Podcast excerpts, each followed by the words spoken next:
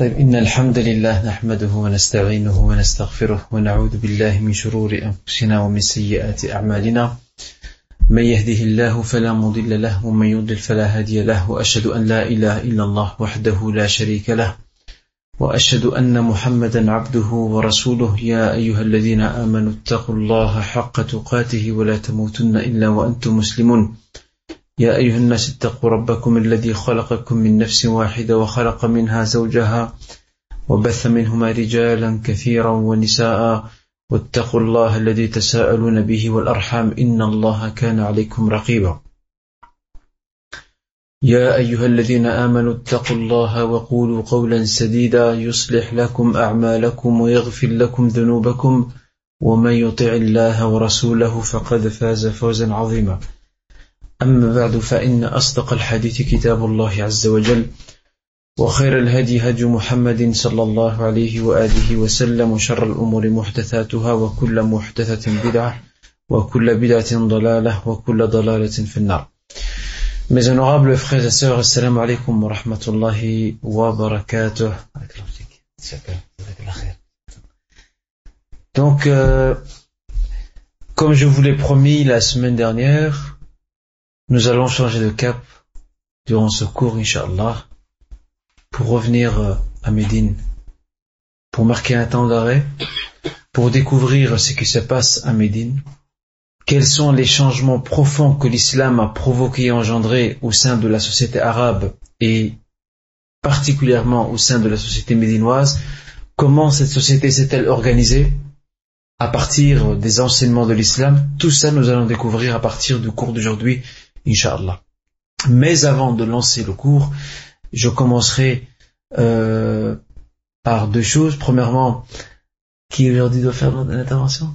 Issa, donc notre, notre frère Issa va aujourd'hui nous faire un petit exposé sur le compagnon Abdullah Ibn Rawaha. Et lorsque je commencerai le cours, avant de revenir à Médine, je vous avais promis lors du cours précédent que nous allions nous arrêter aux principaux enseignements que nous pouvons tirer de la bataille des fossés ou de la bataille des coalisés. Il y a des enseignements importants, des leçons que nous pouvons tirer de cette bataille, de cet événement qui a changé toutes les données. Et c'est ce qu'on va voir, Inch'Allah, après l'exposé de notre frère. Donc, Issa, Falyatafaddal Mashkoura. Tu peux venir t'installer après Issa, on va te mettre le micro près de toi. Et tu vas, Inch'Allah, nous faire un cours.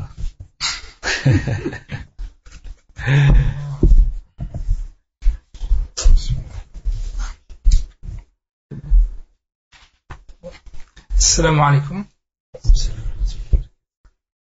Voilà, je vais vous parler du compagnon Abdullah ibn, ibn Rawaha, était euh, l'un des douze chefs médinois venus à la Mecque euh, pour la première allégeance de l'Aqaba.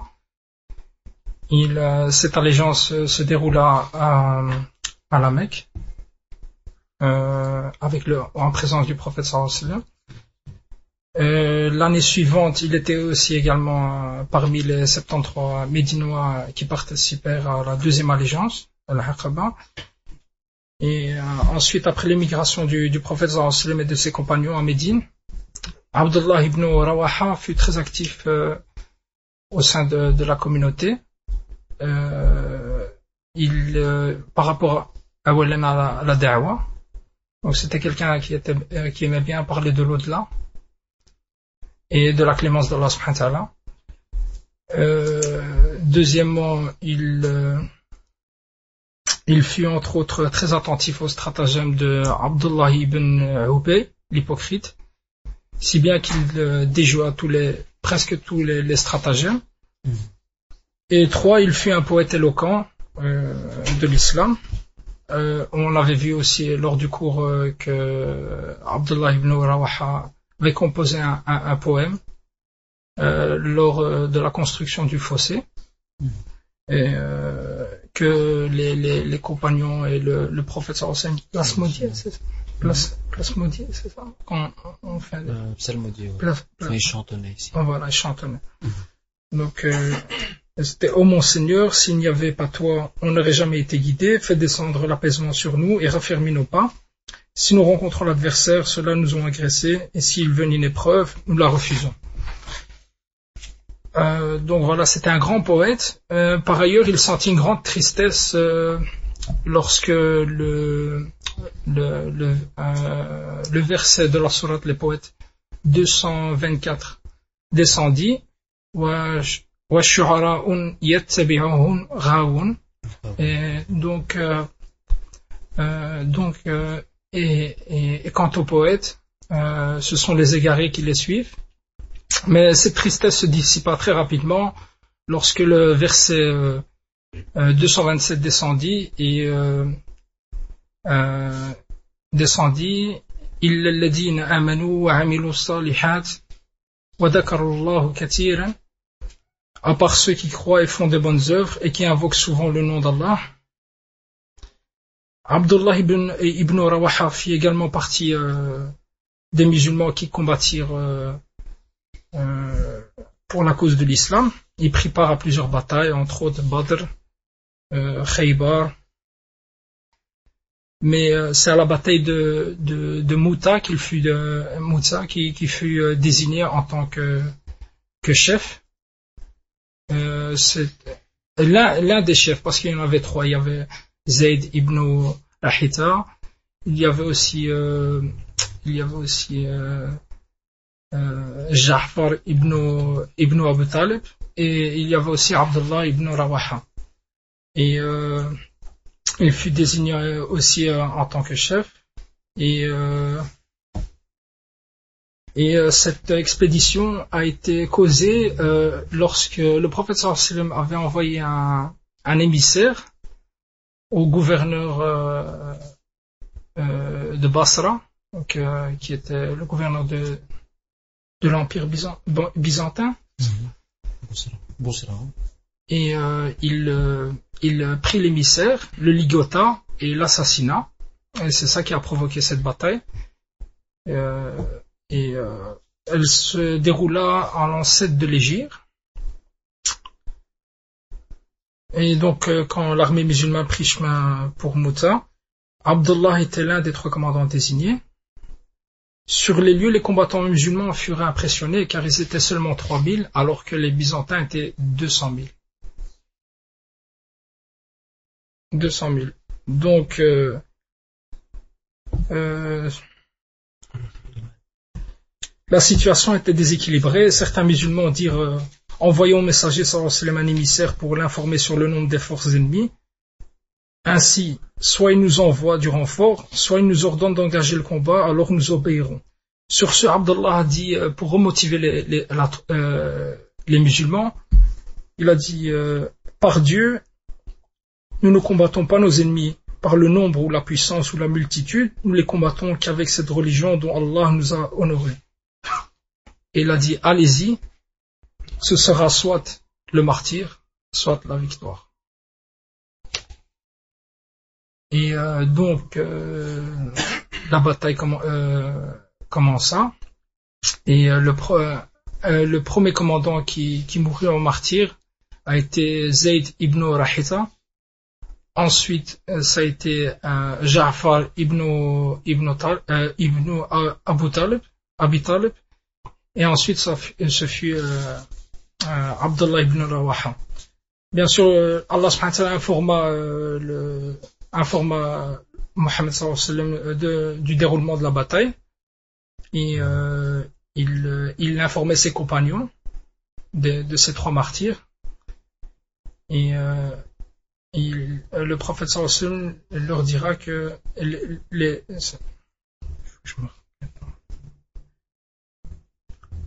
leur dira que euh, ces trois compagnons sont morts aux martyrs et ils ont été élevés auprès de moi dans, dans le jardin.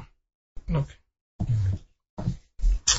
et euh, cette bataille, donc, euh, donc vous pouvez vous imaginer, donc deux cent mille, trois mille euh, musulmans. musulmans et, euh, et le prophète sallam avait donné des consignes que si euh, les trois commandants mouraient en martyr, alors c'était aux musulmans de, de, de choisir leur commandant, et ils avaient choisi alors euh, à, à ce moment-là euh, Khalid ibn al-Walid, surnommé l'épée de l'islam, et, euh, et euh, lui il avait euh, réorganisé euh, l'armée, il avait euh, si vous voulez disposé autrement euh, les euh, comment on appelle ça, les rangs les rangs en fait. Mmh.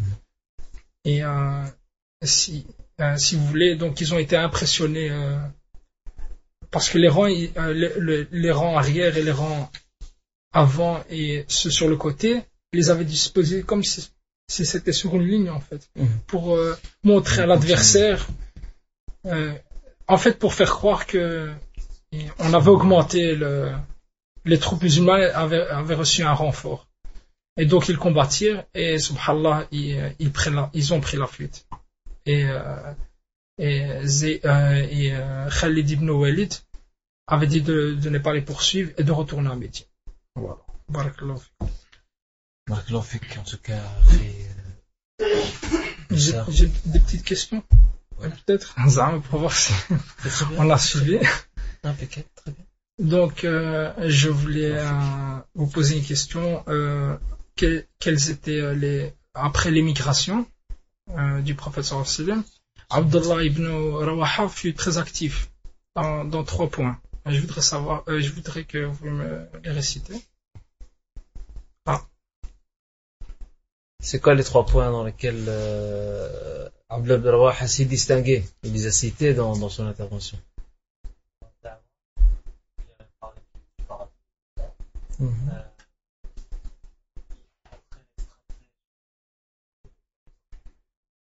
Abdu, Abdullah ibn Ubayy. Abdullah ibn Ubayy, c'est le nom. Ah ouais. Mmh. Ça, ce sont les trois points? Et, oui, c'est ça.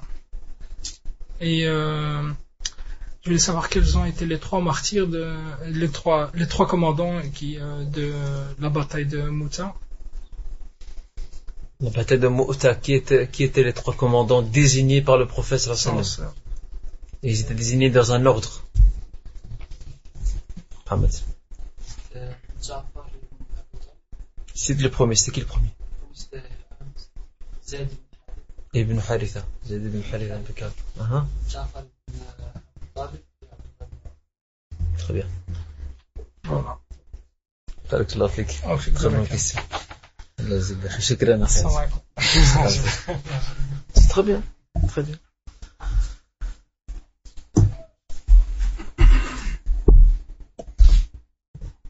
En tout cas, barakallah, barakallah fi juhud Issa, donc Dieu récompense les efforts de Issa pour son exposé concernant ce compagnon Abdullah ibn Rawaha. Et en réalité, Abdullah ibn Rawaha a eu cet avantage ou cette éducation qui a fait de lui euh, un personnage important, dans la mesure où non seulement c'était entre guillemets une sorte de mystique de l'islam, c'est-à-dire que c'était, c'était un homme très spirituel qui aimait beaucoup parler de, des questions qui touchent à la foi, à la spiritualité, à l'au-delà. Aussi une autre facette de sa personnalité, un autre point fort de sa personnalité, c'est Euh, le fait qu'il était éloquent et poète. Et un troisième point, une troisième facette, un troisième point fort de sa personnalité, de sa présence sur le terrain euh, islamique de l'époque, ou en tout cas dans la présence musulmane, c'est sa participation à de grandes batailles, comme l'a très bien souligné donc euh, euh, notre frère Issa, et surtout la dernière où il eut, c'est la dernière, c'est sa dernière bataille où il eut l'honneur et le privilège de devenir un commandant. Donc le prophète sallallahu alayhi wa sallam avait donné des consignes très strictes donc au corps expéditionnaire qui partait donc euh, en direction de Mou'tah, en leur disant donc si le premier des commandants c'est Zayd ibn Haritha, s'il tombe donc au front, c'est à Jafar ibn Abi Talib, ibn Abi Talib de prendre l'étendard et de continuer. Si à son tour il tombe, c'est donc Abdullah ibn Rawaha, et si après cela Abdullah ibn Rawaha meurt aussi, à ce moment les musulmans devront choisir donc leur nouveau commandant. Et c'est ce qu'ils firent très rapidement en choisissant Khalid ibn al-Walid. Et même dans les armées modernes, c'est comme ça que ça se passe. Aujourd'hui, dans les guerres, dans les armées modernes, ça se passe comme ça. Donc il y a le commandant, ou le lieutenant, ou le colonel, et eh bien il y a toute une hiérarchie. dans le, le, dans le, le, le corps expéditionnaire ou le régiment d'infanterie ou autre, c'est l'un qui tombe, c'est l'autre qui prend directement, il prend la relève directement, il dirige les troupes. Et c'est comme ça que ça se passe. Il ne faut pas laisser, une fois nous, qu'à laisser la, la troupe sans commandement. Regardez l'esprit militaire du prophète sallallahu alayhi wa sallam, donc le qiyad al-askariya, le leadership militaire du prophète sallallahu alayhi wa sallam, et comment il a éduqué ses compagnons sur l'organisation. On revient toujours à ce point-là. C'était pas une bande qui partait avec leurs sabres se battre dans tous les sens. Ils avaient une discipline, ils avaient une organisation, et leur nombre minime, comme l'a souligné notre frère Issa, avec un nombre minime, ils ont réussi à battre une grande armée qui est mieux organisée qu'eux, qui est mieux équipée qu'eux. Comment comparer l'armée musulmane, qui n'a pas de grande expérience militaire, avec une armée byzantine, qui elle a, a, a une tradition militaire derrière elle? C'est un empire. C'est comme si vous comparez maintenant les États-Unis avec leur armée. Ils ont participé à la guerre de Corée, à la guerre du Vietnam, euh, ils ont envahi pas mal de territoires. Les plus récents, c'est l'Irak, l'Afghanistan, et cetera. Donc ils ont une expérience militaire. Comparez ça avec un pays, par exemple, qui n'a jamais vraiment, qui ne s'est jamais mesuré à des grandes puissances. Ben c'est un peu ça.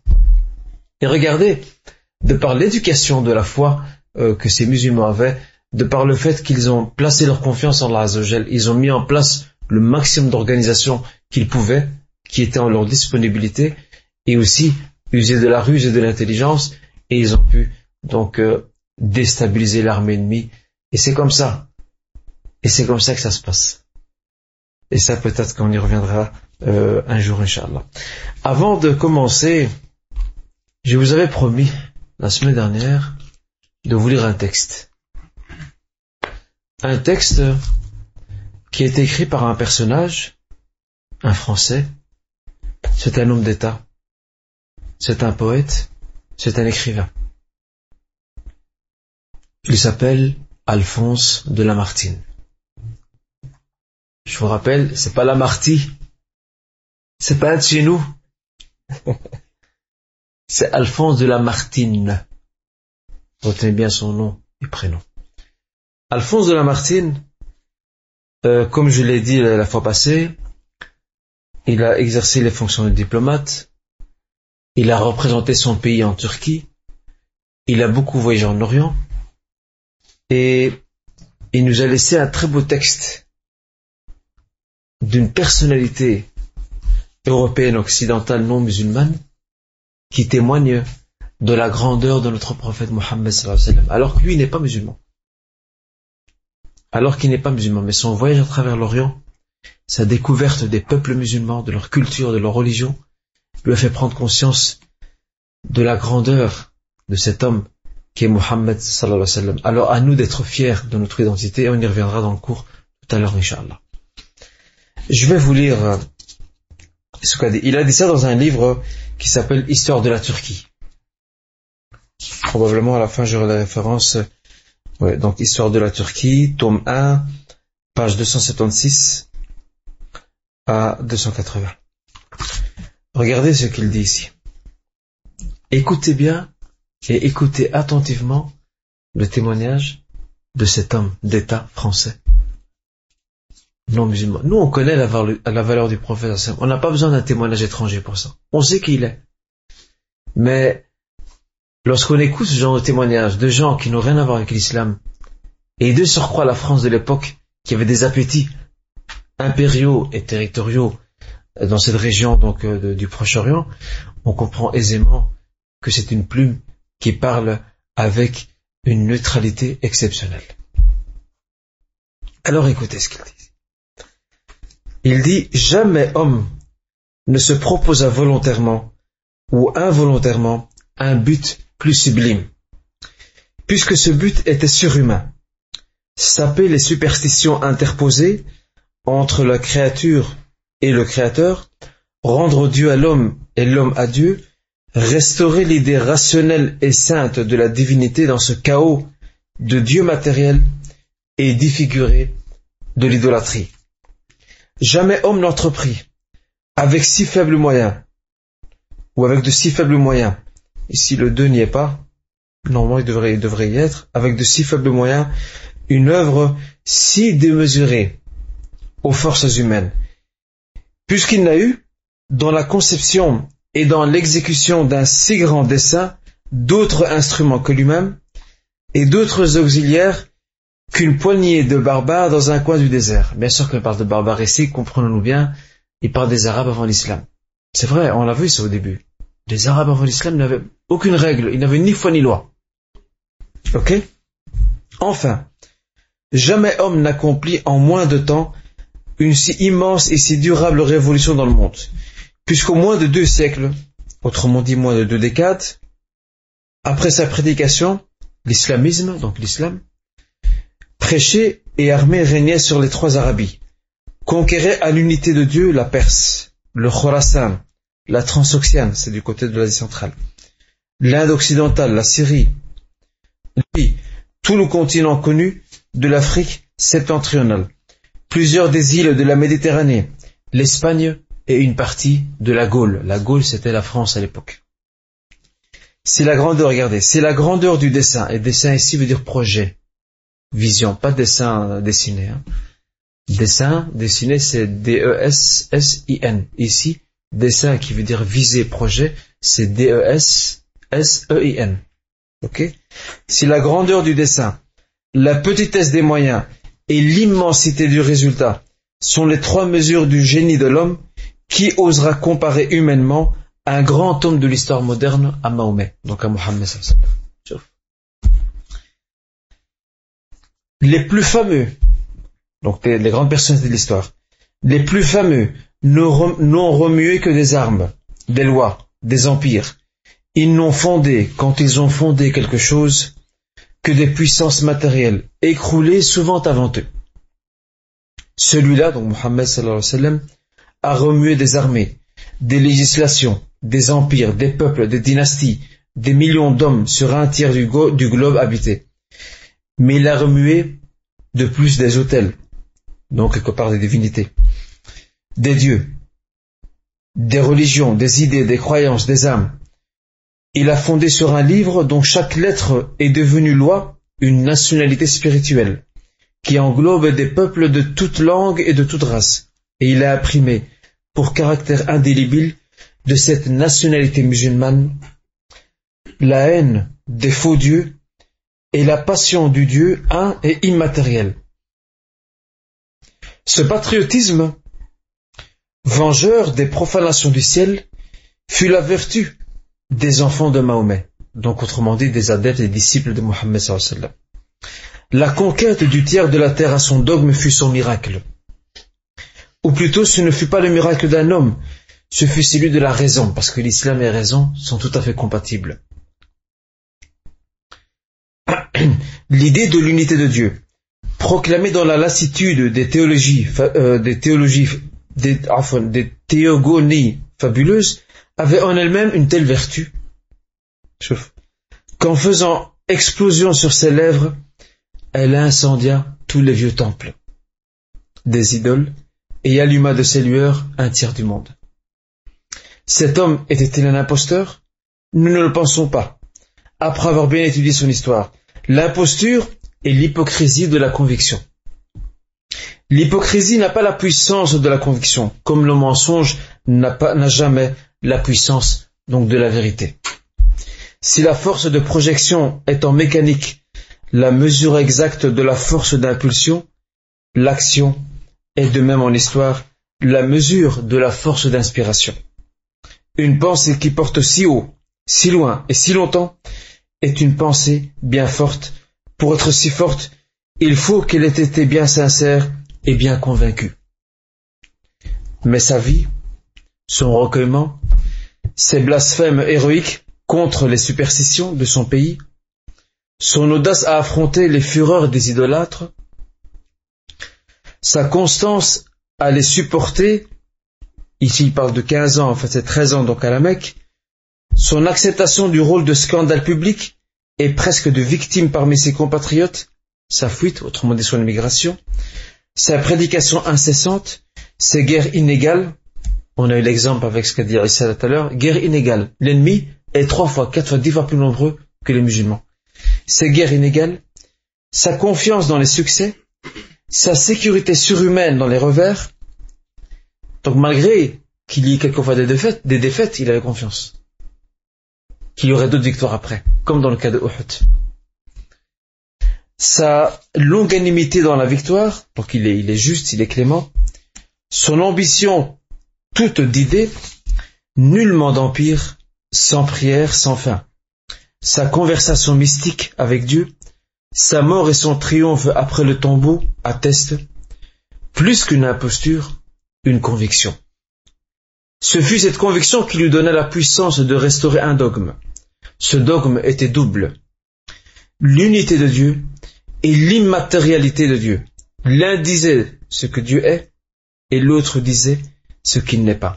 L'un renversant avec le sabre des dieux mensongers, l'autre inaugurant avec la parole une idée. Philosophe, orateur, apôtre, législateur, guerrier, conquérant d'idées, restaurateur des dogmes rationnels, d'un culte sans image, fondateur de vingt, de vingt empires terrestres et d'un empire spirituel, voilà Mahomet. Donc Muhammad sallallahu alayhi wa sallam. À toutes les échelles où l'on mesure la grandeur humaine, quel homme fut plus grand? Quel homme fut plus grand? C'est une question qui se soulève. Alphonse de Lamartine, Histoire de la Turquie, tome un, page deux cent soixante-seize à deux cent quatre-vingts. Je vous l'avais promis. Et il y a d'autres témoignages. Il y a aussi Gandhi également. Vous connaissez, vous connaissez Gandhi?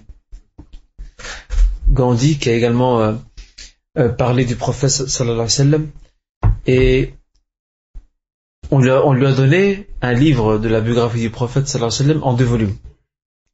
À peine qu'il a terminé, il a terminé un volume, et il a déjà émis son témoignage. Comme quoi il n'a pas vu un personnage aussi grand que Muhammad sallallahu alayhi wa sallam. Juste un volume, il n'a pas encore terminé le deuxième. Donc, euh, et je passe d'autres témoignages qui existent donc en la matière. Revenons, Inch'Allah, à notre, à notre cours après ce témoignage de Alphonse de Lamartine. Quelles sont les principales leçons, les principaux enseignements que nous pouvons tirer de la bataille des Colisées? La première des leçons, la permission faite La permission faite d'emprunter à des non-musulmans des méthodes, des arts qui n'entrent pas en contradiction avec nos principes religieux et notre éthique. Très important ça. Donc la, per- la permission faite d'emprunter à des non-musulmans des méthodes, des arts qui n'entrent pas en contradiction avec nos principes religieux et notre éthique musulmane. Et ça, on a l'exemple avec le fossé. Les Arabes ne connaissent pas, dans la guerre, ne connaissent pas le fait de creuser des fossés. Ils ne savent pas ce que c'est. C'est Selman el-Farisi, Selman le Perse, qui a vu ça dans son pays, comme quoi l'armée impériale perse creusait des, des fossés, des tranchées, dans ses guerres avec les autres, et particulièrement les Byzantins. Alors il a, il a transmis l'information au prophète sallallahu alayhi wa sallam, il a proposé au prophète sallallahu alayhi wa sallam de pouvoir faire la même chose. Qu'est-ce qu'a dit le prophète? Ah non, stop, c'est une bid'a, on ne peut pas faire ça, c'est pas, c'est pas pour nous ça. Ça c'est notre réponse à nous aujourd'hui. Tout ce qui n'est pas islamique, c'est bid'a, automatiquement, c'est innovation. C'est faux. C'est complètement faux. Ça, c'est une méthode.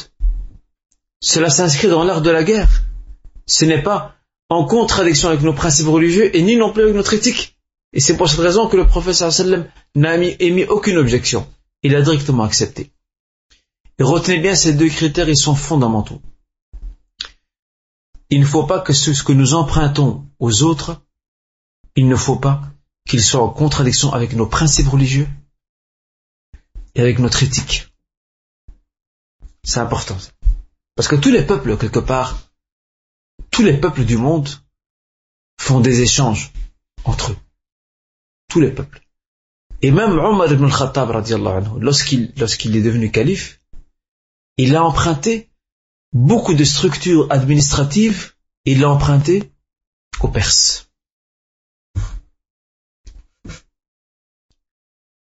Les Arabes ne connaissaient pas, à l'époque de l'islam, les facteurs.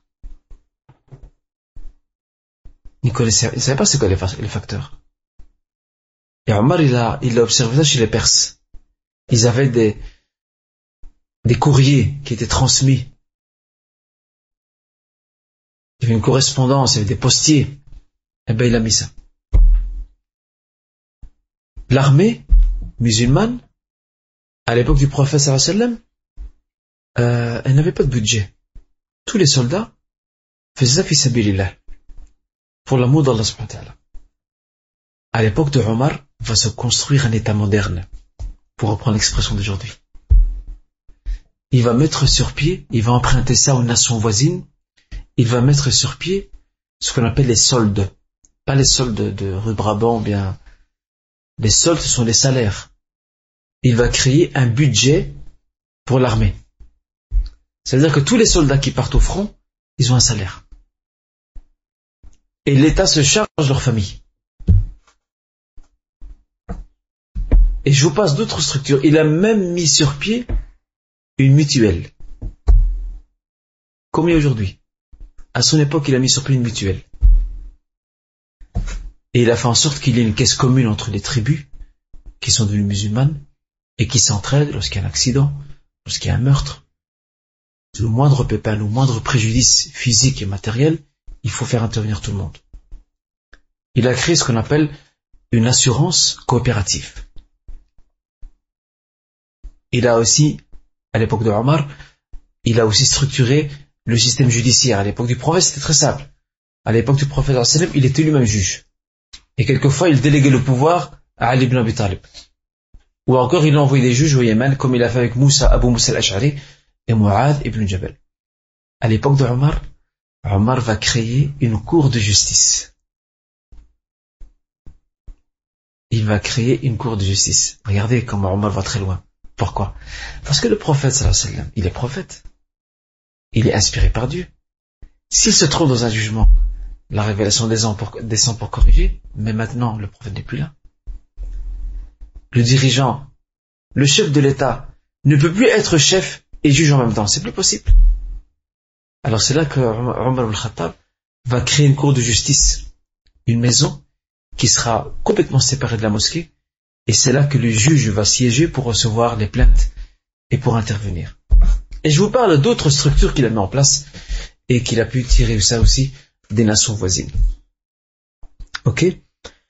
Donc ça c'est très important. On peut emprunter aux autres nations ce qu'ils ont ou ce qu'elles ont tant que ça ne contredit pas nos principes religieux, notre éthique musulmane. Lorsqu'on voit aujourd'hui l'état de la Ummah, c'est tout le contraire. L'état actuel de la Ummah, c'est tout le contraire. On emprunte à l'Occident le plus mauvais et on lui laisse le meilleur et le plus bon. C'est tout le contraire. Quand vous voyez dans le monde, il y a, ou plutôt les plus brillantes universités du monde sont toutes occidentales et une est juive. Elle est en Israël. Des statistiques ont été faites quant au budget investi par les États arabes et par les nations occidentales, c'est effrayant. Les Arabes dépensent beaucoup dans les armes, l'achat d'armes, et dans ce qu'on appelle la culture. Musique, théâtre, chant. Bref, ce que nous on aime bien, ce qu'on appelle dans notre dialecte, c'est danser et, et, et frapper sur le tambour. Les nations occidentales, c'est le contraire. Les nations occidentales investissent plus dans le domaine des recherches, des sciences, des technologies, parce qu'ils construisent. Et nous, on reste à taper au tambour et à rien derrière. C'est ça le drame. Alors prenons de l'Occident ce qui est bénéfique, ce qui est bon pour nous, pour développer notre Ummah, et ce qui ne correspond pas à nos principes, ce qui ne correspond pas à nos valeurs, on met de côté. L'empereur japonais, vous qui aimez l'histoire, l'empereur japonais du début du vingtième siècle, il a envoyé une délégation d'étudiants étudiants en Europe. en leur disant allez apprendre les sciences en Europe et revenez pour travailler pour votre pays. Lorsque cette délégation d'étudiants a fini ses études et qu'il est revenu au Japon à Tokyo, la capitale impériale, regardez comment l'empereur est malin, il est intelligent. Il va tester ses étudiants. Il va leur proposer de venir manger. Il leur offre un repas. Et il est choqué. Ces étudiants japonais sont des en partie étudiés. Ils sont plus influencés par la culture européenne qu'autre chose. Dans leur manière de manger, de s'asseoir, de discuter. Il a ordonné de les faire tous exécuter. Vous savez pourquoi ? Parce que pour lui, je vous ai envoyé étudier, prendre leur science, pas pour prendre leur culture, leur mode de vie, car prendre leur mode de vie, c'est nous trahir à nous. Regardez. Ça, c'est un polythéiste. C'est un mouchirik. L'empereur japonais est un mouchirik, c'est un polythéiste. Regardez comment il pense.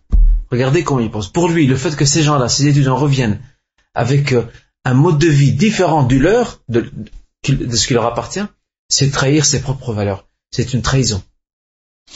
Passible de peine de mort. Ils ont tous été exécutés. Vous voyez ? Regardez. Ça, ce sont des leçons de l'histoire qu'il faut retenir. Donc, euh, ça, c'est ce qui est fondamental à retenir comme leçon. L'autre leçon qu'on peut aussi retenir de la bataille des Coalisés, le rôle de la concertation, ash-shura. Le prophète, sallallahu alayhi wa sallam, est un grand pédagogue. Il sait comment éduquer ses compagnons, comment les responsabiliser. En fait, il les, il les place au centre du pouvoir de décision. Ce qu'on ne retrouve pas dans les grands mouvements de l'histoire. Dans les grands mouvements de l'histoire, nous avons un chef charismatique qui se dégage de la masse. Il est tout. On confond sa personne et le mouvement, les deux. Mais le jour où il meurt, où il est tué, le mouvement est perdu. Il ne sait plus où donner la tête. Mais ici, le prophète, qui était le personnage charismatique de ce message, il a préparé des hommes à devenir demain des hommes d'État, des chefs, des commandants. Parce que maintenant, il est avec eux, mais demain, il ne sera plus là. La bataille des Coalisés, il, il, il, il, il s'est concerté avec les, les notables de, de Médine, Sa'd ibn Mu'adh et Sa'd ibn Ubadah, pour ceux qui se rappellent de, du cours. Donc, il s'est concerté avec eux pour voir quelle serait la meilleure attitude à adopter face à cette nouvelle situation qui se présente à nous et qui s'illustre par cette immense coalition mise en place par les polythéistes. C'est nouveau, ça. C'est un grand danger. Qu'est-ce qu'il faut faire ? Il aurait pu se dire, il aurait pu aller prier, sallallahu alayhi wa sallam. Quelques raka'at et demander à Allah subhanahu wa ta'ala, ya Rabbi, donne-moi la victoire, aide-moi pour affronter ces gens. Il a fait ça, certes, mais en même temps, il a pris les avis de ses compagnons pour les entraîner à ce qu'ils se cultivent, ou plutôt à ce qu'ils s'éduquent sur la culture thaqafatul mushawara, sur la culture de la concertation. Et à ce qu'ils apprennent comme des adultes à prendre des responsabilités, parce que demain il ne sera plus là, demain ils seront confrontés à, à des crises, à des événements difficiles, à des défis. Ils doivent être capables de se concerter entre eux et de prendre des décisions. Aujourd'hui, la culture de la concertation, thaqafatu shura, elle est absente dans la Ummah. En commençant par la famille, la plus petite entité sociale et communautaire, la famille. Où est le père ou l'époux qui vient concerter son épouse ? Où est-il ? Tout ce qu'il a au bout de la langue, c'est moi le chef, c'est moi l'amir, c'est moi qui décide. On sait que c'est toi qui décides. Mais un capitaine, un bon capitaine de bateau, un bon timonier, quelqu'un qui est, qui est chevronné pour diriger son bateau, le professionnel des capitaines, vous savez ce qu'il fait ? Malgré qu'il connaît bien l'océan, il demande toujours conseil.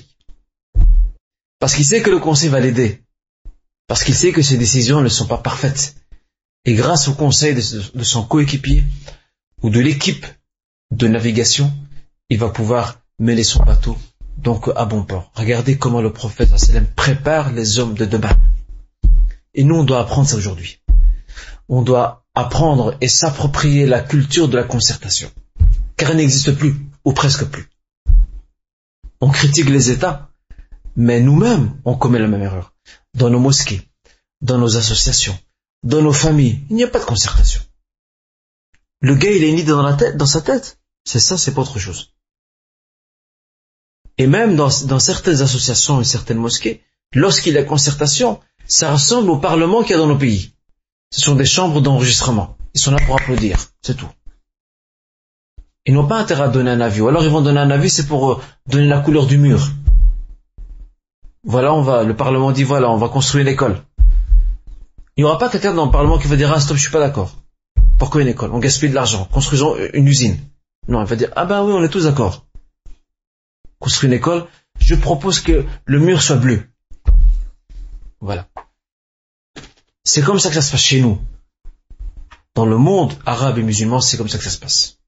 On a perdu la culture de la concertation, Thaqafat al-Shura, que l'islam a enseigné depuis le début. Voyez-vous? Et on doit se réapproprier cette culture. On doit s'éduquer là-dessus. On doit apprendre à écouter. Pas se dire je prends des décisions tout seul et le reste je verrai. Même certains frères dans, dans, dans des cadres associatifs, lorsqu'ils font cette shura, c'est comme les parlements chez nous. Ils réunissent les frères. En fait, que lorsqu'il était chez lui à la maison, il a, de, il a déjà des idées toutes faites. Ses idées et ses décisions sont toutes arrêtées. Ensuite, il réunit. En fait, il réunit uniquement pour la forme. C'est pour le protocole, pour, pour dire qu'il y a quelque chose. Qu'on se réunit quand même. Alors, il écoute les avis de tout le monde et puis il frappe tous les avis contre le mur et il dit « Non, non, moi je vois pas ça comme ça. Moi je vais en faire comme ça. » Jamais on l'a vu un jour dire « Ah ben tiens Yusri, ton idée elle est intéressante. On va la retenir, tiens. » Ça, c'est les qualités d'un chef compétent. Et c'est comme ça que faisait le prophète. C'est qu'il il, il prenait en considération l'avis de ses compagnons. Et il les poussait à ce qu'ils s'expriment. Non pas qu'ils soient juste des moutons qui suivent. Vous devez prendre, vous devez parler, vous devez vous exprimer. Donnez votre point de vue, même si vous n'êtes pas d'accord avec le prophète sallam. Donnez votre point de vue. Et le prophète sallam n'a jamais réprimé un point de vue opposé, jamais. Et on a des exemples. On a dans la bataille des Colisées, lorsqu'il a décidé de faire des pourparlers avec Ghatafan, ils l'ont dit, très bien, ta décision ya Rasulallah, c'est quoi? Est-ce que c'est une révélation qui t'est descendue? Ou alors c'est une stratégie qui t'est propre? Ou un avis personnel? On doit savoir pour, pour, pour se situer. Dans les deux cas, on te suivra. Mais on veut savoir. Parce que si c'est le wahy, on ne discute pas. Regardez l'éducation, regardez le tarbiya. Si c'est la révélation, on n'a pas discuté. Mais si c'est ton avis personnel, ton ijtihad, on va donner notre point de vue pour, pour l'améliorer. C'est un peu ça, le mode de pensée des musulmans de l'époque. Et c'est ce que nous devons essayer de retrouver aujourd'hui. C'est responsabiliser euh, ceux qui sont autour de nous, afin de les préparer à prendre la responsabilité, la relève demain. Et c'est ce qu'a fait le prophète sallam lors de cette bataille. Euh, le troisième enseignement qu'on peut tirer de la bataille des Coalisés, c'est l'éthique de guerre, la moralité militaire du prophète sallallahu alayhi wa sallam. L'un de ses plus grands soucis, c'est le sort et le devenir des civils. Alors que dans les armées modernes, les civils, c'est leur dernier souci. C'est leur dernier souci, les civils. J'ai, j'ai, j'ai expliqué, c'est la fois passée, qu'on parle souvent de, de crimes de guerre ou de crimes contre l'humanité par rapport à ce qu'ont fait les, les armées allemandes durant la Seconde Guerre mondiale. Ils ont, ils ont pillonné des villes, ils ont détruit euh, des, des villes entières, ils ont rasé des villages de la carte. Ils ont tué des millions de gens, mais les Alliés ont fait la même chose. Et comment cela se fait-il qu'au, qu'au, qu'au, qu'au tribunal de Nuremberg, en Allemagne, lorsqu'on a jugé les chefs nazis, pourquoi on n'a pas aussi jugé les chefs, des chefs militaires De, de l'alliance occidentale ou européenne et américaine contre, comment dire, euh, les alliés tout simplement? Pourquoi on n'a pas jugé certains de leurs chefs qui eux aussi ont commis des crimes en tuant des civils? Mais ça, c'est la loi du plus fort. C'est comme ça. C'est lui qui dicte les règles. Eh ben, sans l'islam, on n'a pas ça. On n'a pas de loi du plus fort. On a la loi du plus juste. Il y a une différence entre les deux. Entre la loi du plus fort et la loi du plus juste.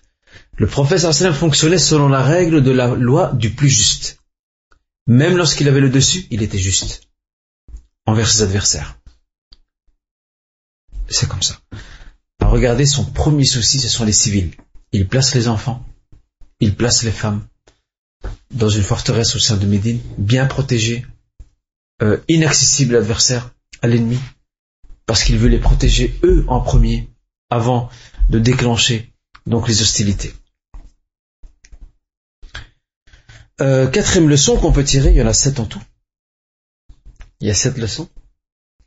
Quatrième leçon que nous pouvons tirer de la bataille des Coalisés, c'est que parmi les qualités d'un chef compétent, c'est l'art de la ruse militaire. C'est d'être capable de diviser le camp ennemi, de disperser le camp ennemi, pour deux objectifs.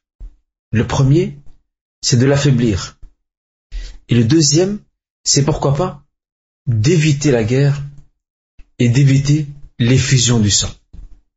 Et c'est ce qu'a fait le prophète sallallahu alayhi wa sallam.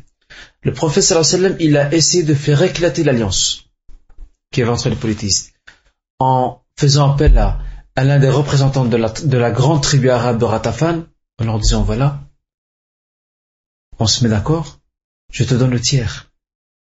Le tiers de la production agricole de Médine. Et vous vous retirez de, de l'alliance. Si Ghatafan, qui est le plus grand allié de Quraysh, se retire, l'alliance va tomber à l'eau. Elle s'écroule.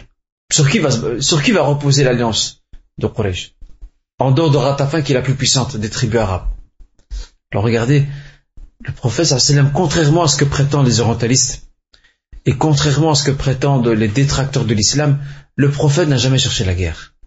Au contraire, le prophète usait de tous les moyens pour éviter la guerre. Et ça, c'était une de ses stratégies. Diviser le camp ennemi pour l'affaiblir dans le cas où il y a vraiment une guerre, et pourquoi pas, pour faire éclater l'alliance et que chacun rentre chez soi. Et on évite ainsi l'effusion de sang et la perte inutile de vies humaines. Alors dites-moi, n'y a-t-il pas ici, dans l'attitude militaire du prophète sallam, dans l'éthique de la guerre, dans la moralité de la guerre, un humanisme prophétique qui est incomparable avec ce qui est dans les autres nations? Et on doit, on doit en être fier. On doit en être fier. À vous de, de juger et de méditer. La cinquième leçon, l'effet de l'éducation solide, l'effet de l'éducation solide que le prophète sallallahu alayhi wa sallam a donné à ses compagnons.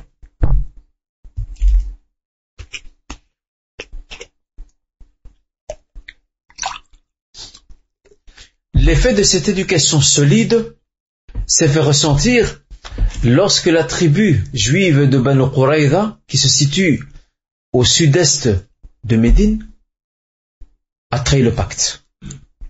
En trahissant le pacte, elle fait découvrir le front arrière des musulmans.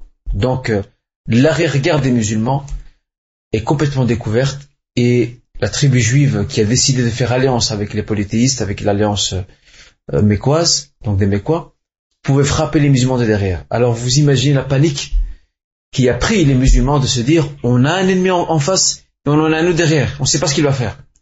Un coup de poignard dans le dos. Il y a une panique qui s'est créée, il y a une peur qui s'est installée. Et on a eu peur aussi pour les enfants et les femmes qui sont dans la forteresse et qui risquent de se retrouver sans défense. Mais très vite cette peur s'est calmée. Il n'y a pas eu l'effet que la tribu juive et l'alliance politique recherchait, qui était de déstabiliser l'armée musulmane. L'armée musulmane, s'il n'avait pas été éduquée d'une façon solide, comme l'a fait le prophète sallallahu alayhi wa sallam avec eux, cette armée aurait pu se disperser. Elle aurait pu éclater en mille morceaux. Eh bien non. Ils ont retrouvé leur calme, leur sérénité, et ils se sont, ils s'en sont remis à Allah Azza wa Jal pour affronter l'ennemi qui est juste en face, et pour faire attention à ceux qui sont derrière.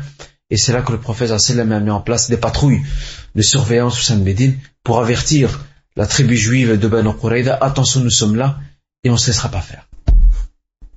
Regardez, ça c'est l'éducation solide. Parce qu'une éducation qui est basée sur des, sur des slogans, qui est basée sur un excès de zèle. La première épreuve, toute la troupe se disperse. Chacun rentre chez lui pour se protéger et sauver sa peau. Mais l'éducation solide donnée par le prophète sallam, qui est une éducation pratique, Tarbiya Amaliya, il est avec eux et il leur donne l'exemple. Il leur donne l'exemple, c'est ce qui a fait qu'ils sont restés raffermis face à l'ennemi et qu'ils n'ont plus eu peur lorsque le calme est revenu au sein de leurs esprits. La sixième leçon, la victoire qu'Allah Azza wa Jalla leur a donnée est venant du ciel à travers ce vent torride qui a soufflé sur et qui a dispersé les rangs de l'ennemi. Cette force ou ce miracle divin n'avait pas empêché les musulmans de prendre leurs précautions. Ils ont creusé, creusé le fossé, ils ont organisé l'armée, ils ont, ils se sont préparés à parer à toutes les éventualités possibles. Ils se sont pas dit c'est bon, on a un prophète avec nous, ils sont plus nombreux que nous, c'est bon. Allah Azza wa Jalla comme nous d'aujourd'hui. Allah subhanahu wa ta'ala va faire descendre la vigueur du ciel. Ça tombe pas du ciel comme un cadeau, comme un sac qui vous tombe dessus. Non, non. Cette victoire, il faut réunir les facteurs pour la déclencher. L'aide divine ne vient qu'à partir du moment où nous, nous prenons le maximum de précautions. Et ça, c'est pour tout. Tu veux réussir tes examens, à l'école, à l'université, à l'école supérieure. Tu ne dois pas te dire, Inch'Allah, Allah Azza wa Jalla va m'aider. J'ai pris deux rak'at la nuit, et puis je vais aller remplir la feuille d'examen, et Inch'Allah, il va m'inspirer. Wallah, Habibi, si tu n'as rien étudié, tu n'auras aucune inspiration. Mais si tu étudies, tu fais ton effort, et que tu places en même temps ta confiance en Allah Azza wa Jalla, il y aura de grandes chances que tu réussisses. Ben, c'est comme ça. Ça, c'est la philosophie de l'action. Falsafatul amal. La philosophie de l'action que le prophète sallallahu alayhi wa sallam enseigne à ses compagnons. Placer sa confiance en Dieu, croire au miracle divin, mais en même temps, agir sur le terrain. Deux choses. Croire en le miracle divin et agir sur le terrain. Et ça, ça s'applique pour tout. Dans tous les domaines de notre vie. Et la, le, le, la septième, le septième enseignement, et on avait vu des recours passés avant de passer au septième, que ce vent qui a dispersé l'ennemi a aussi créé la zizanie entre l'ennemi. Pourquoi ? Parce que euh, certains ne voyaient plus l'utilité de rester dans leur campement face à Médine. C'est quoi l'intérêt ? il, a, il fait très froid, on n'avance pas. Le siège de la ville euh, tire en longueur, et puis les intentions n'étaient pas les mêmes.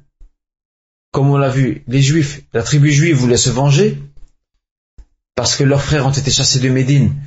Entre Banu Nadir, ils ont été chassés de Médine parce qu'ils ont violé le pacte, alors Banu Qurayza voulait prêter assistance à Banu Nadir, et Banu Nadir, qui est expulsé vers Khaybar, a également appuyé l'alliance pour se venger. Euh, Ghatafan et d'autres clans tribales arabes, eux, avait un autre but, c'était dès la victoire de piller Médine de l'intérieur, de voler tout ce qu'il y a dedans, de procéder à un pillage de la ville. Et Quraysh avait un autre objectif qui était de sécuriser ses routes et de mettre fin définitivement à la présence musulmane qui était pour eux une véritable menace. Vous voyez ? La septième leçon, c'est que cette bataille, la bataille des Colisées, a donné naissance à une nouvelle étape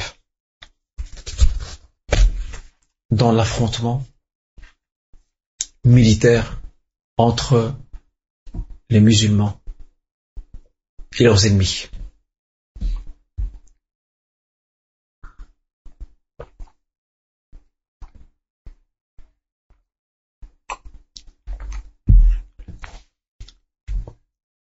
Jadis, les musulmans devaient, étaient toujours sur la défensive face à l'ennemi. L'ennemi attaquait, revenait à la charge à chaque fois. Maintenant, c'est fini. Avec la fin de la bataille des Colisées, les Mécois ont pris conscience qu'ils ne peuvent plus se débarrasser des musulmans. Et les musulmans ont pris conscience de leur force et de leur présence militaire sur le terrain. maintenant ils peuvent s'imposer. Vous imaginez, après une immense alliance, une immense alliance comme celle menée et dirigée par Quraysh, celle-ci n'a pas réussi à mettre fin à la présence musulmane dans la péninsule arabique. Il n'y a pas plus grand que cela. Les Mécois ne savent pas faire plus que ça. Ils ne savent pas réunir plus que cette alliance. C'est la plus grande qu'ils aient faite. Alors s'ils ont échoué aussi, ici, c'est qu'ils savent que maintenant ils ne savent plus rien faire. Et les musulmans ont tiré des leçons. Et c'est, c'est aussi un enseignement pour nous. Nous devons tirer des leçons et saisir les opportunités de toutes les nouvelles circonstances qui se présentent à nous.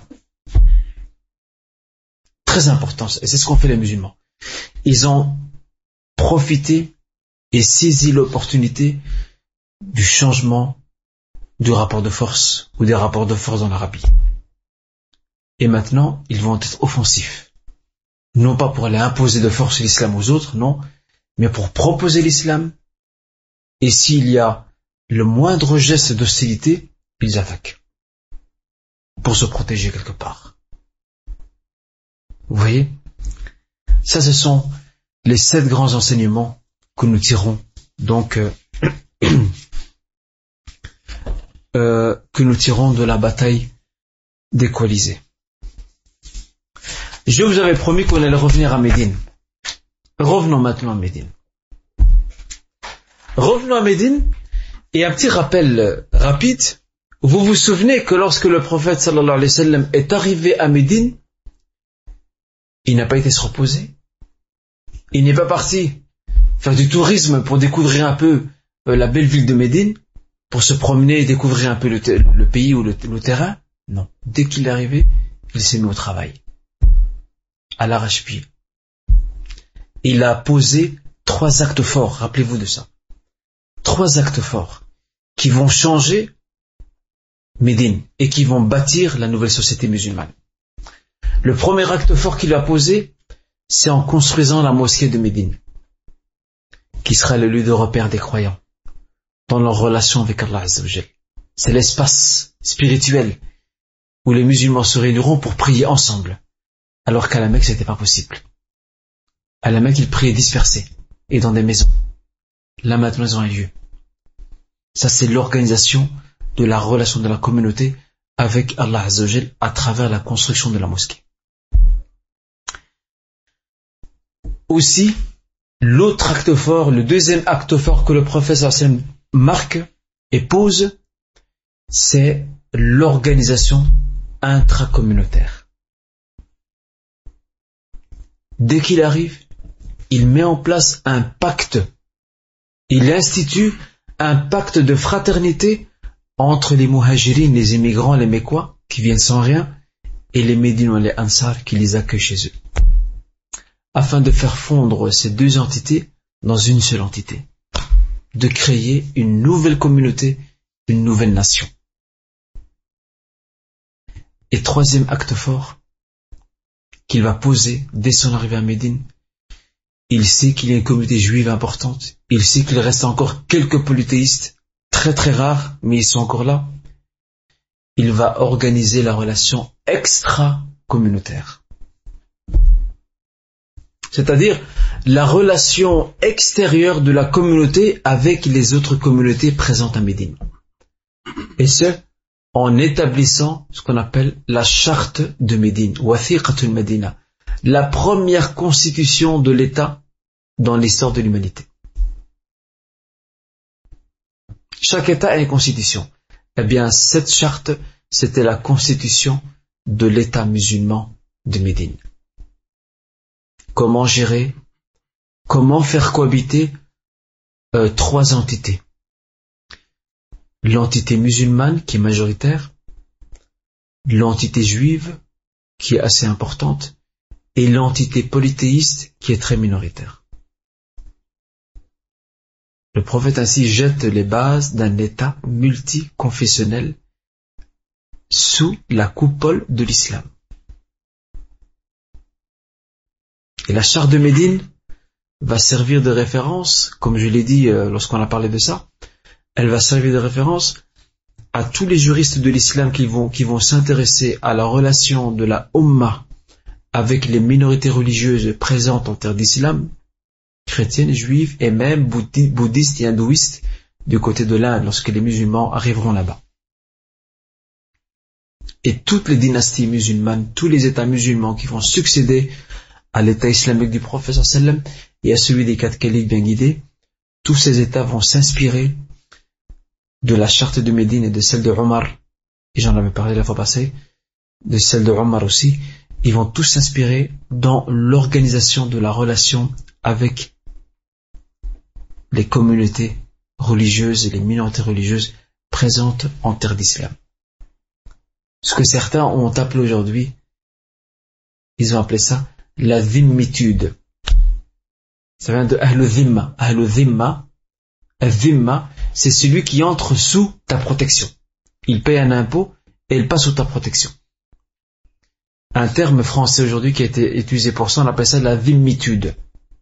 Et je pense que c'est un terme orientaliste, qui n'est pas faux quelque part. La zimmitude, ce sont des communautés religieuses qui entrent euh, sous la protection de l'État musulman et leur garantit culte, la préservation de leurs biens et de leurs personnes, en échange de quoi ils payent un impôt, une sorte de tribut, un impôt, et l'État s'engage à les protéger. Et ça, cette théorie, malgré les négateurs, cette théorie de la dimitude existe encore aujourd'hui. Elle existe encore aujourd'hui. Dans toutes, même les sociétés occidentales, dans toutes les sociétés occidentales, il y a des minorités religieuses. Nous, musulmans ici en Belgique, on est une minorité. Et il est prévu dans la Constitution que les musulmans aient des droits pour organiser leur culte. Et les impôts que nous payons à l'État, une partie de ces impôts sont censés être dirigés vers l'organisation du culte. Donc cet impôt-là nous revient quelque part à travers l'organisation du culte musulman. Idem pour les juifs, idem pour les, les, les, les catholiques, les protestants également, et même les laïcs aussi. Ils ont droit à leur... Euh, selon leur confession philosophique, ils ont droit à l'organisation. Non, parce que le, le, le, la laïcité n'est pas un culte, c'est, c'est une pensée, c'est une idée, c'est une doctrine, mais eux aussi ont leurs structures qui leur sont propres. Regardez cette notion de dimitude, avec quelques différences certes, existe encore aujourd'hui. Donc euh, ce sont les trois actes forts que le prophète sallallahu alayhi wa sallam a posés dès son arrivée à Médine. Et lorsqu'il a organisé la relation avec les autres communautés, c'était dans le but d'ériger, de mettre en place, en plus de la cohabitation, la paix civile et sociale. La paix civile et sociale au sein de la cité. C'était ça le but.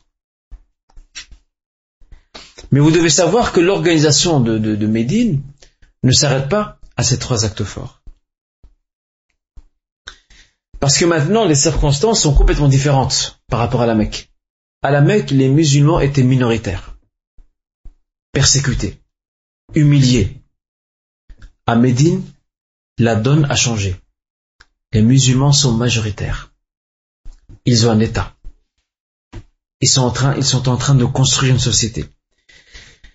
Et de ce fait, vu qu'ils ont maintenant un État et que la majorité des citoyens de Médine adhèrent à l'islam, donc ce sont des adhérents de l'islam, à part la minorité juive et aussi les quelques politistes restants, c'est le moment adéquat pour que la révélation divine fasse descendre la législation détaillée. À la Mecque, il n'y avait, il n'y avait pas beaucoup de versets législatifs, très peu, parce que les musulmans n'ont aucune structure, ils sont minoritaires. À Médine, c'est différent. À Médine, il y a un État et il y a une société naissante. Et c'est pour cette raison que lorsque vous retournez aux sourates médinoises, vous verrez qu'elles accordent un, une très grande importance au côté législatif. Parce qu'il faut organiser la vie maintenant à Médine. C'est une société maintenant. Il faut l'organiser, il faut la bâtir. Il faut jeter les bases de cette société. Et c'était le but d'ailleurs des sourates médinoises à travers... donc ces différents enseignements. Et c'est pour ça que les sourates médinoises sont beaucoup plus longues dans leurs versets que les sourates mecquoises.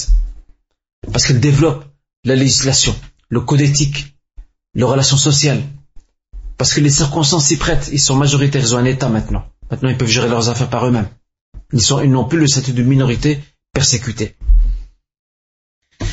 Et je voudrais maintenant, vu que nous parlons de Médine, euh, vous citer euh, les principaux volets où l'islam a provoqué un changement radical. L'islam a procédé à une réforme profonde de la société arabe de l'époque. Profonde. Mais pour réussir, écoutez bien, pour réussir ces changements radicaux et pour mener à bien cette réforme profonde que l'Arabie n'a jamais connue de sa vie, il y a des facteurs qui ont joué là-dedans. Et ces facteurs sont les suivants. Il y en a trois en tout. Le premier des facteurs, c'est la pureté de la nature première des Arabes. Al-Fitra. Salamatul Fitra. Al-Fitra, nature première qu'ils avaient, elle était pure. Les Arabes n'étaient pas, malgré qu'ils étaient indisciplinés, ce n'étaient pas des gens compliqués, difficiles. Même leurs croyances fausses, leurs croyances politistes, païennes, n'étaient pas une croyance compliquée, comme celle des chrétiens ou la philosophie grecque y a pénétré, donc la philosophie païenne grecque y a pénétré, où il y a des théories philosophiques qui appuient et, et, et étayent la croyance chrétienne polythéiste, surtout dans la notion de la Trinité. Les Arabes n'avaient pas ça. Les Arabes, ils avaient une croyance païenne d'héritage. Et c'est pour ça que dans certaines traditions, on dit qu'on a un jour interrogé un arabe de l'époque, on lui a dit « Combien de divinités adores-tu » Regardez le fitra. Il dit « J'en adore sept. Six sur terre et un dans le ciel. » Voilà. Six sur terre et un dans le ciel. Regardez le fitra. C'est très simple chez eux. La croyance, elle n'est pas compliquée. Et c'est pour ça que le Coran n'a pas eu du mal à réfuter leurs arguments, parce que c'est une croyance qui n'est pas philosophique. Elle est très simple. Mais ils sont bornés. C'était ça leur problème. C'est des gens bornés. Tu lui dis, fais ça. Ah non, ma, mes ancêtres, c'est pas ce qu'ils faisaient. Ils faisaient le contraire. Vous voyez? Donc, al-fitra, elle était salima, elle était pure. Leur croyance n'était pas compliquée, n'était pas complexe comme celle des chrétiens. Un autre élément qui démontre aussi que leur fitra était, leur nature première était saine, c'est qu'il, c'est qu'il subsistait en eux de nobles valeurs morales. Les Arabes, malgré que c'était, c'était des gens barbares, sauvages, mais ils avaient encore de très nobles valeurs morales. Et parmi ces valeurs morales, la fierté. Les Arabes n'acceptaient jamais l'humiliation, jamais. Et l'islam va récupérer la notion de fierté, il va l'inscrire dans l'islam. Ce ne sera plus la fierté au nom du clan tribal, au nom de sa ville. Ce sera la fierté au nom de l'islam. Voilà, l'islam va, va, va procéder à une petite, une petite opération chirurgicale pour réadapter la notion de fierté. En leur disant, vous les Arabes, vous êtes musulmans maintenant, votre fierté c'est fini. Gardez-la, mais ce ne sera plus celle d'hier. Vous étiez sectaire par rapport à vos clans tribaux, vos familles. Maintenant, votre fierté, vous devez la garder, mais au nom de l'islam. Et c'est comme ça que c'était. Parmi les nobles valeurs morales qu'ils avaient, al-karam, la générosité. Ils dépensaient facilement pour les bonnes causes. Et aussi, parmi leurs valeurs morales, c'est qu'ils n'avaient pas froid aux yeux. Ils n'avaient pas peur de dire la vérité et de mourir pour la vérité. L'arabe de l'époque, s'il est convaincu d'une chose, il le dit haut et fort. Il se passe complètement de ce qui peut arriver après. Qu'il reste vivant, qu'il meure, c'est pas un problème pour lui. Mais il ose clamer haut et fort la vérité. Et lorsqu'il connaît, lorsqu'il est convaincu d'une chose, il ne fait plus marche arrière. Et ça, ça a beaucoup aidé au changement profond que l'islam a provoqué. Et c'est pour ça qu'on comprend la parole de Abu Soufiane lorsque Heraclius, l'empereur byzantin, lui a demandé « Y a-t-il euh, des récidives chez les musulmans ?» Ceux qui adhèrent au message de cet homme que vous dites qui s'appelle Muhammad. « Y a-t-il des récidives » C'est-à-dire, y a-t-il des hommes et des femmes parmi eux qui reviennent sur leur pas, qui nient leur foi ? Il leur a dit non. Abu Soufiane aurait pu mentir, il a dit non. Lorsqu'il devient musulman, il reste. Bien sûr, il y a eu quelques cas très rares euh, de, de, d'abandon de l'islam, surtout après le voyage euh, donc de l'ascension à, à la Mecque. Quelques, des, des, quelques, vraiment très très rares. Et aussi en, en Abyssinie, où quelques musulmans, on les compte sur le bout des doigts, et c'est même sur les demi-doigts, certains sont devenus chrétiens en Abyssinie. Très rare, mais dans la majorité, la règle, c'est qu'il n'y a personne qui revient en arrière. Parce que c'était, c'était des principes qu'ils avaient. Lorsqu'ils sont convaincus d'une idée, d'une pensée, ils ne font plus marche arrière. Et ça, ça a joué à l'avantage de l'islam pour faire avancer les réformes et les changements. Parce que pour faire avancer les réformes et les changements, il faut des hommes et des femmes convaincus, qui portent sur leurs épaules le message, et qui sont prêts à mourir pour ce message et à se sacrifier, à sacrifier leur temps, leur bien, leur énergie, leur famille, tout ce qui leur est cher, le sacrifier pour ce message. Et c'est ce qui s'est passé. Vous voyez, ça c'est un des facteurs aussi. Ça c'est le premier facteur qui a aidé à ça, à, à ce changement rapide, radical et cette réforme en profondeur de la société arabe de l'époque. Le deuxième élément, c'est la pureté de la langue arabe. C'était des Arabes purs. Ils comprennent très vite le message coranique. En de rares occasions, ils ont eu besoin d'explications du prophète sallallahu alayhi wa sallam. Mais ce n'était pas d'explication quant à la signification d'un mot. Non, c'est quant à la signification du sens général du verset. Parce qu'ils n'avaient pas de dictionnaire comme nous l'en avons aujourd'hui. Ils n'en avaient pas besoin. Ils ne devaient pas faire attention à « je dois dire O », « je ne dois pas dire A » et « je ne peux pas dire I ». Il n'est pas besoin de ça. Leur langue arabe, leur arabité, ils l'ont prise avec le biberon. Avec le biberon, ils l'ont prise. C'était des purs arabes, innés. Alors que nous, aujourd'hui, en tant qu'arabes, dans la, je ne parle pas des, des, des bédouins qui sont dans certains pays d'Orient, comme en Palestine, en Arabie, d'ailleurs, dans les déserts, on trouve encore des gens qui sont, qui sont purement arabes, innés pratiquement, même s'ils ont été un peu influencés par, par la, la, la ville. Euh, nous, aujourd'hui, la plupart des Arabes d'aujourd'hui, nous sommes des Arabes par acquisition. Je ne parle pas au niveau de l'ascendance, je parle au niveau de la langue. On a dû apprendre la langue, la langue arabe. On a dû apprendre la grammaire. On a dû apprendre la conjugaison. On a dû apprendre le vocabulaire. On a dû s'approprier tout ça. Eux, ils n'avaient pas besoin de ça. C'était des Arabes innés. L'arabe coulait dans leur sang. L'arabe circule dans leur corps comme le sang circule dans les veines. Sans oublier que les Arabes, que le Coran, regardez le choix divin, que le Coran est descendu à, à une très bonne période. C'est la période où la langue arabe a atteint en Arabie le sommet de l'éloquence. Les Arabes étaient de grands poètes,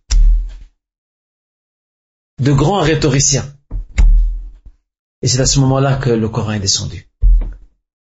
Autrement dit, le Coran, les Arabes de l'époque, lorsqu'ils écoutaient le Coran, ils avaient l'impression, l'impression d'être envoûtés par le Coran. Nous, on lit le Coran en arabe aujourd'hui, mais ça ne fait pas grand-chose. Eux, à l'époque, c'était, c'était un coup de saumon, le, le Coran. Ça leur tombait dessus. Ils étaient, ils étaient subjugués et impressionnés par la force de la rhétorique du Coran, l'éloquence du discours coranique.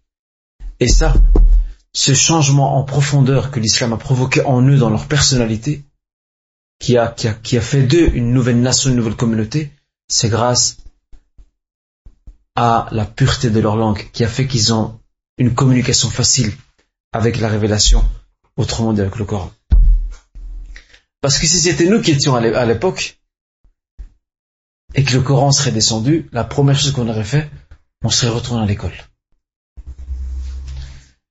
On serait, on se serait remis sur les bancs des classes pour apprendre la langue arabe, pour mieux comprendre le Coran. Eux, ils n'avaient pas besoin de ça. Eux, c'était des purs arabes, c'était des arabes éloquents. Et le Coran est le summum de l'éloquence, il est au-dessus de leur éloquence.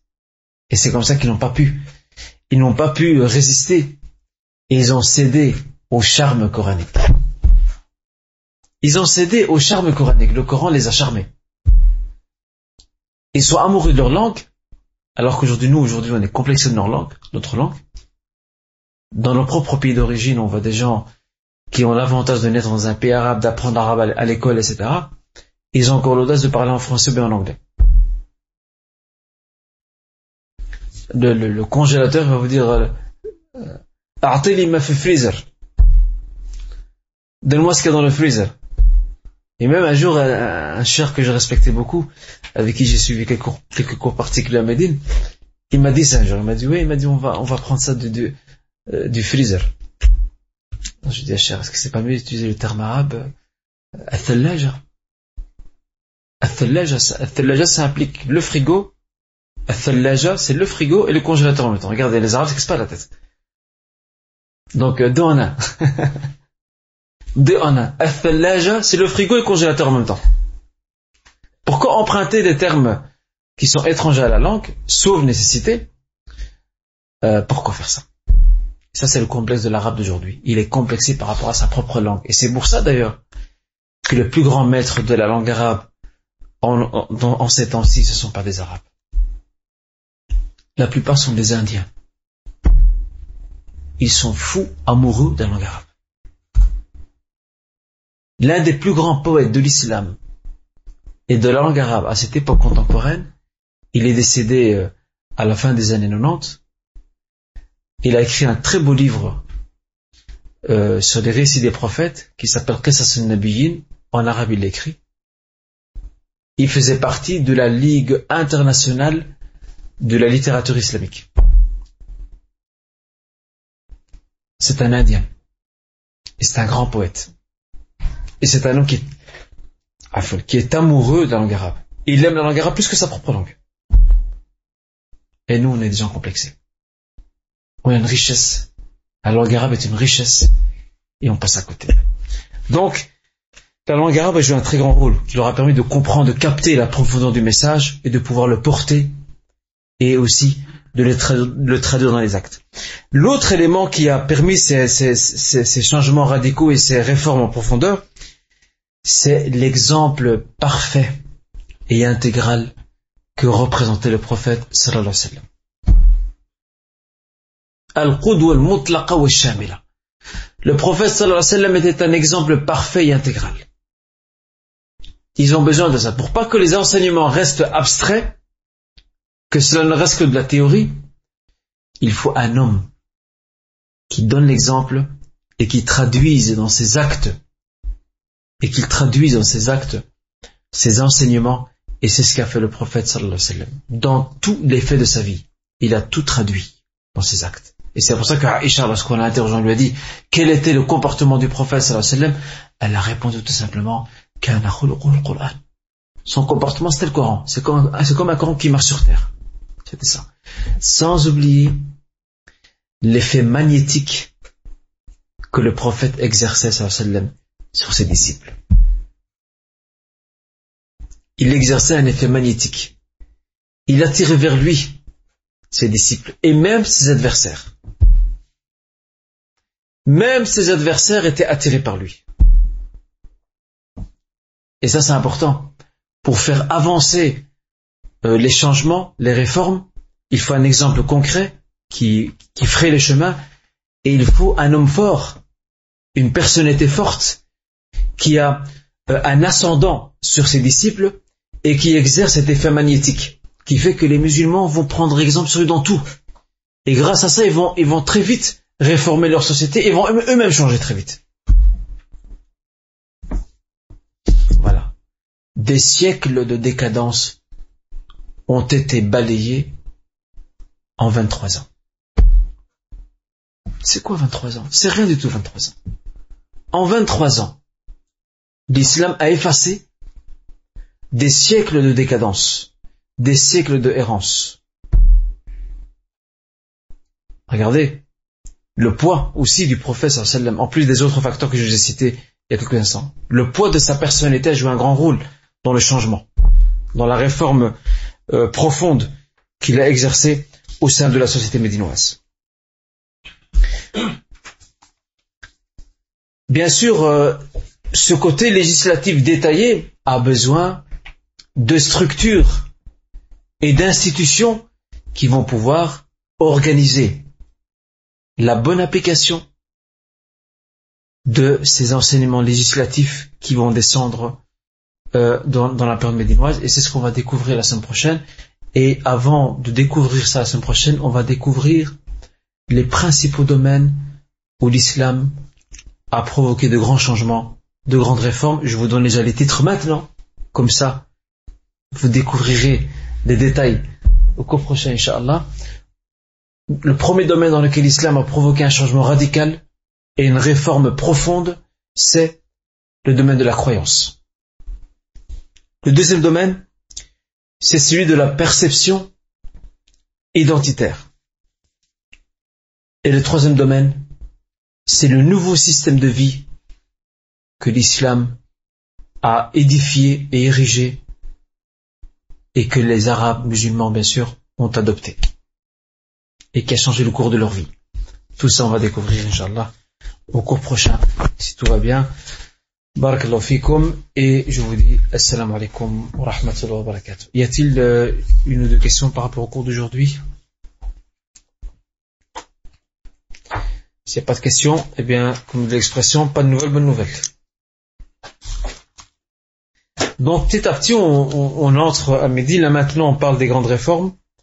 Et petit à petit, on va découvrir les structures qui étaient en place donc à Médine et qui ont organisé la vie au quotidien là-bas, Inch'Allah. Et vous allez voir que les musulmans étaient des gens très évolués. Ils avaient beaucoup d'avance. Et nous, aujourd'hui, c'est le contraire. Et je prends souvent l'exemple, et d'ailleurs, j'en aurai peut-être l'occasion d'en parler lorsque je ferai peut-être, si tout va bien, la conférence sur euh, l'écologie, ici euh, aux gens des jeunes, et que j'avais dénommé donc... Euh, notre planète, mais où va-t-elle? Je citerai un exemple. Notre dîn, notre, notre islam, c'est la religion de la pureté. Dîn al-Tahr wa al-Naqa. Et malheureusement, nous sommes aujourd'hui ceux qui sont les plus loin de la pureté. Regardez les communes à majorité musulmane, comment elles sont, à quoi elles ressemblent. Molenbeek, Scarbeck, Saint-Josse, excusez-moi. Ce sont des communes poubelles. Allez voir Uccle, Woluwe-Saint-Lambert, Woluwe-Saint-Pierre, la propreté règne. La majorité non musulmane, mais ils ont le sens de l'hygiène, le sens de la propreté. Et nous, c'est ce qu'on a perdu malheureusement. Alors que notre dîn enseigne ça. Tristement. Et ça, on va découvrir, Inch'Allah, lors de la conférence. Et on parlera la semaine prochaine, Inch'Allah, quant aux grandes avancées que l'islam a concrétisées à Médine. Et comment euh, s'organiser la vie au quotidien. Voilà, barakallahu fikum, et je vous dis assalamu alaikum wa rahmatullahi wa barakatuh.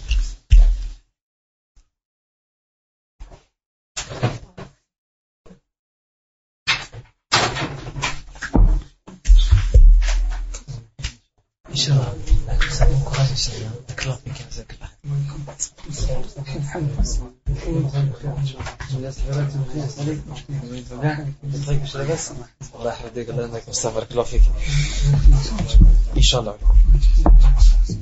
euh, pour ceux qui veulent prier, les frères, on va prier maintenant donc euh, l'Aïcha, maintenant ici. Comme ça, vous rentrez, Inch'Allah, là chez vous. Inch'Allah, ceux bien sûr qui veulent prier, qui ont leurs ablutions, on, prie, on priera maintenant, Inch'Allah. Ouais. Et on rappelle qu'il y a aussi conférence à la mosquée Mouahidine du frère Rachid Haddash. Euh, c'est à quelle heure la conférence? C'est après la prière de l'Aïcha, donc euh, à la mosquée Mouahidine rue Tivoli, dans le coin, donc, hein, à l'accueil. Voilà. Et c'est, euh, c'est, c'est, c'est vendredi, c'est vendredi prochain, donc euh, après-demain, Inch'Allah.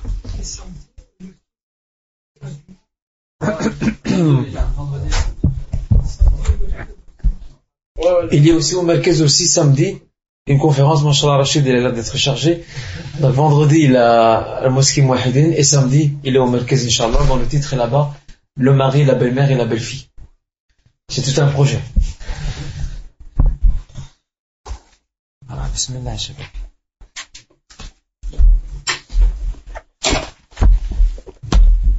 ما شاء الله